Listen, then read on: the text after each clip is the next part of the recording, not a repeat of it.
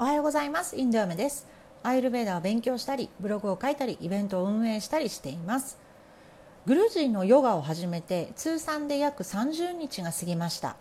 土日がこのクラスはお休みなので体重は変わらないんですが体のむくみが取れてきました。アーサナはもちろん大事なんですけれども改めて呼吸法がどんなに体に影響を及ぼしているか驚いています。私たちの呼吸というのは普段意識されておらずそれによって本来の体の機能が生かされてません。これからも体と心の変化に気づきながらグルジーからいろいろ学ばせていただきたいと思います。彼曰く毎日継続がベストということなので土曜日日曜日はクラスはお休みですが復習用のビデオを見ながら復習しています。このコースでは復習のテキストとビデオを撮ってくださるんですよ。ヨガクラスにご興味のある方は担当者につなぎますのでどうぞご連絡ください。さて本日の質問です。同社別に適した運動方法ってありますか？私はウォーキングをしていますが最近とても腰が痛くて困っています。まずは体重を減らしたいからウォーキングをしているのに痛すぎてちょっとめげそうといただきました。え腰痛いの大丈夫ですか？無理しないでくださいね。今日のテーマは同社別やってはいけないことです。まず今回ですけども質問者さんが同社別に適した運動方法ってありますか？と聞いているのにどうして同社別やってはいけないこと？というテーマなのかそこをご説明しますね。初めてこのブログを読む方のために、えー、一応説明しておきますとアイルベダ上では宇宙にも私たちの体の中にも5元素という見えない5種類のエネルギーが存在します。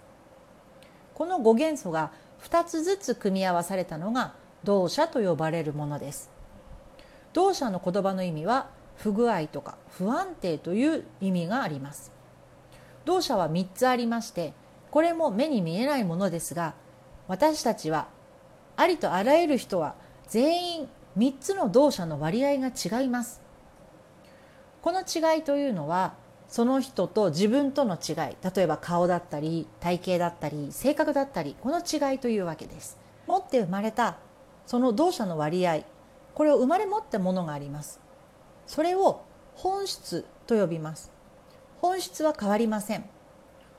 ただし本質がベースとなっていろいろな理由例えば住むところだったり環境だったりそういった理由でその人の動作の割合はくるくると変化します病気になるのはこの動作の割合にはある一定のそこを超えたら症状が起こる許容範囲というのがありまして動作自体は減ったり増えたりしますがどちらでもその許容範囲を超えてしまうと具合が悪くなるというロジックなんですね。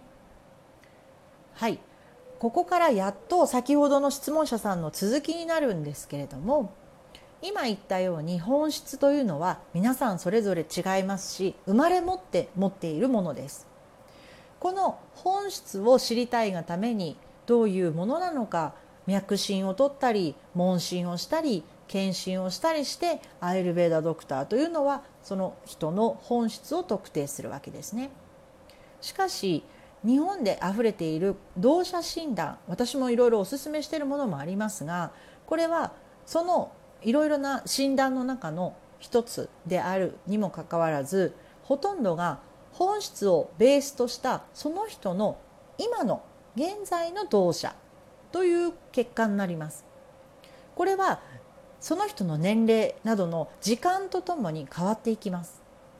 例えば私が同社別のおすすめ運動を例えば今回お話しするとしますね。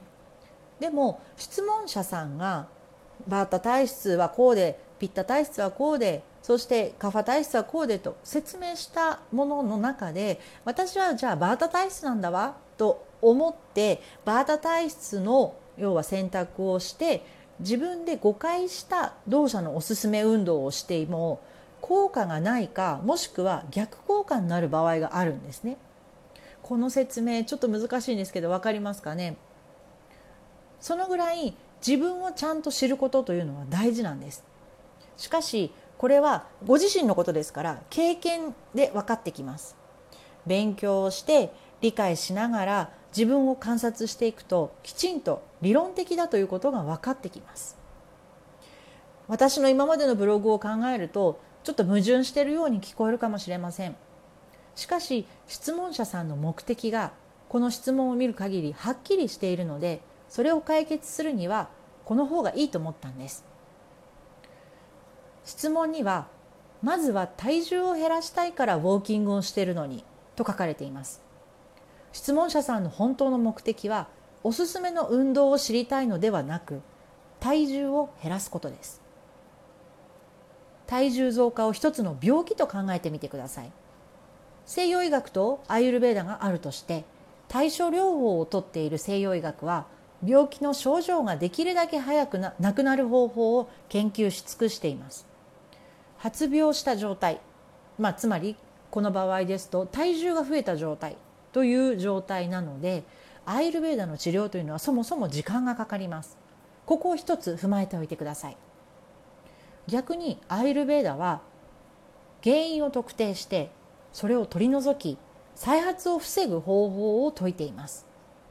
ですので発病してしまった状態ですと何回も言いますが時間がかかります。体重が増える原因というのは動作別に異なります。体が重い体重が増える。で一番その原因となる動作疑われる動作はカファの増加です。しかしいきなりカファだけがバンと異常に増えるんではありません。バータが増えても詰まりや代謝の悪さは起こります。代謝の悪さは体をむくませて体重が増えることにつながるんです。また過剰な脂肪を抱えていると体重はもちろん目方は増えるわけなんですけどもここはサプタダハトゥという栄養が体に行き渡る順番そして体の構成がどういうふうになっているかここを考えなくてはいけません。ここが異常になっているということはその前の筋肉そしてその後の骨この形成や質量などもきちんとなされていないことになります。そのためやみくもに運動をしても腰を痛めたり怪我をしてしまいます。ですからまずはここから見直しましょう。体のバランスが整えさえすればおのずと不必要なものは体から排出されます。これは脂肪もしかりです。体重が増えたということは以前はその重さではなかったんでしょう。それはいつ頃から変わったのですか？その頃の生活はどんなものでしたか？痩せたり太ったりを繰り返して今がありますか？こんな質問からその人の動作の傾向を推測します。体重増加の原因の一つは詰まりが関係しています。要は目が詰まる。要するに体の外に排出されない。代謝が悪いという意味ですね。もう一つは食事の過剰摂取です。もう一つは詰まり先ほどの詰まりとそれから過剰摂取。これの複合型というのが、えー、考えられる3つの原因です。また稀にですがホルモンバランスが崩れるというのが原因の場合もあります。甲状腺疾患などによる肥満です。女性で40代以上ならこれも疑った方がいいでしょう。詰まりというのは冷えとか乾燥からきます。バータまたはカファの大敵は冷えです。冷たいもの飲んでませんか？また野菜を取ろうとして生野菜ばっかりとか食べてませんか？ドライフード好んで食べませんか？またバータの異常として寝不足とか不規則な生活これも体を冷やす原因になります。心の詰まりもあります。長いこと心に溜め込んでいる不満などは心を詰まらせます。体もそれに連動してくるんです。食事は感情で摂るものではありません。そのため焼け食い焼け酒は1ミリも体に良くないことが分かります。バータ・カファーさんはとにかく冷やさないこと。自分の体温以上の食べ物を摂るようにする。そして水分は逆に常温かおさゆで摂ってください。つまりがだんだんだんだん取れてきます。ピッタさんが避けたいことも詰まりに関係します。なぜピッタ体質が太るかというと消化器官に異常があるか血液疾患が原因の可能性が考えられるからです。そのためお酒を控えてください。そして味の濃い塩分の高い食事なんかも控えましょう。運動はした方がいいですがゲーム性のあるもの勝ち負けが決まるものなんかはあまりおすすめしません。ピッタが増えちゃうからですね。どの動作傾向でも食事の量質時間を気にしましょう。何かに偏ってるはずです。味は健康な時ならバランスよくですがカファを増やす味は甘いとしょっぱいです。したがってこの味の食べ物を今までより控えるといいですね。今回は変化球みたいな回答ですみません。でも人間は良かれと思って新しいことを始めるよりも実際していることをやめた方が効果が高いんです。早く腰が治りますように。このブログでは質問者さんの質問をアイルベーダ的インド的にお答えしています。それと7月11日はインドトークリレーです。インド好きのインド愛にあふれるトークショーですそれでは皆さん素敵な一日が過ごせますように。